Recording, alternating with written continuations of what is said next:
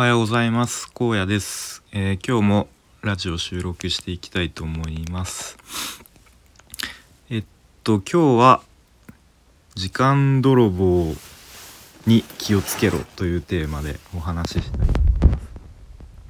と昨日仕事で、えー、お客さんのところに行って、まあ、打ち合わせというか商談をする機会があったんですけれどもまあ、最初10時の予定で、えー、約束をしてたところ、まあ、ちょっと直前で連絡が来て、えー、ちょっとすみません11時に変更してくださいと連絡が来て、えー、まあまあしょうがないかなと思いながら、まあ、ちょっと早めに着いてで、ま、新製品の試作をするっていうことになっていたのでまあ試作をしながら、え待っていたんですけれどもまあ、なかなか来ず、えー、結局11時半ぐらいにやっと「すみません」という感じで、えー、やっていったんですけれども、えー、っとまあ、かなり、えー、予定時間より遅れてきて、まあ、ちょっとその後もあまりこうこちらに悪びれる感じもなく 進んでいったので、まあ、ちょっと僕としてはえー、まあ、待って待っていた時間もあるしちょっとモヤモヤとした感じで、えー、過ごしていました。で、えー、まあその多分僕の様子を見かねて他のスタッフの方が、えー、多分あの僕が気を悪くしているなと思ったのか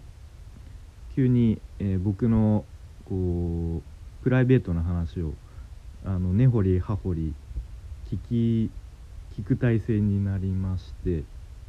まあ、僕もあの聞かれるままに自分のことをいろいろと喋ったんですね。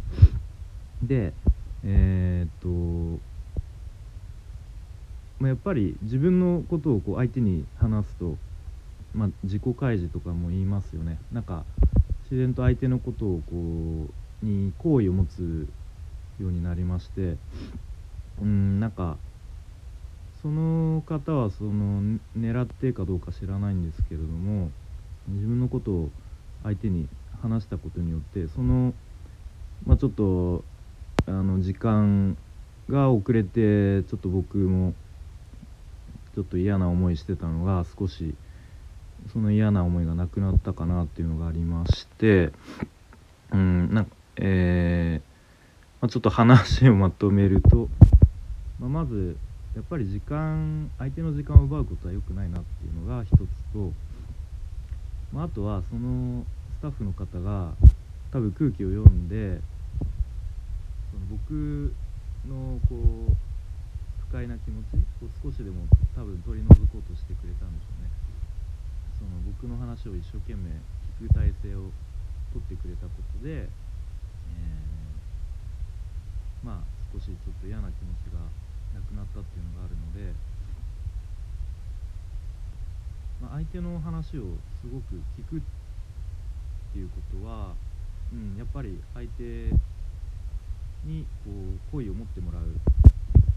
ていうのにまあ良い手段なのかなとまあありきたりですけどそんなことを思いました。えー、なかなかまとめて話すの難しいですね。まだ4分ぐらいしか経ってないですけど、まあ、ちょっとこんな感じで、えー、日々、えー、の仕事とかで気づいたことを、まあ、ボソボソと話していきたいと思います、えー、今日は仕事が、え当番の日なの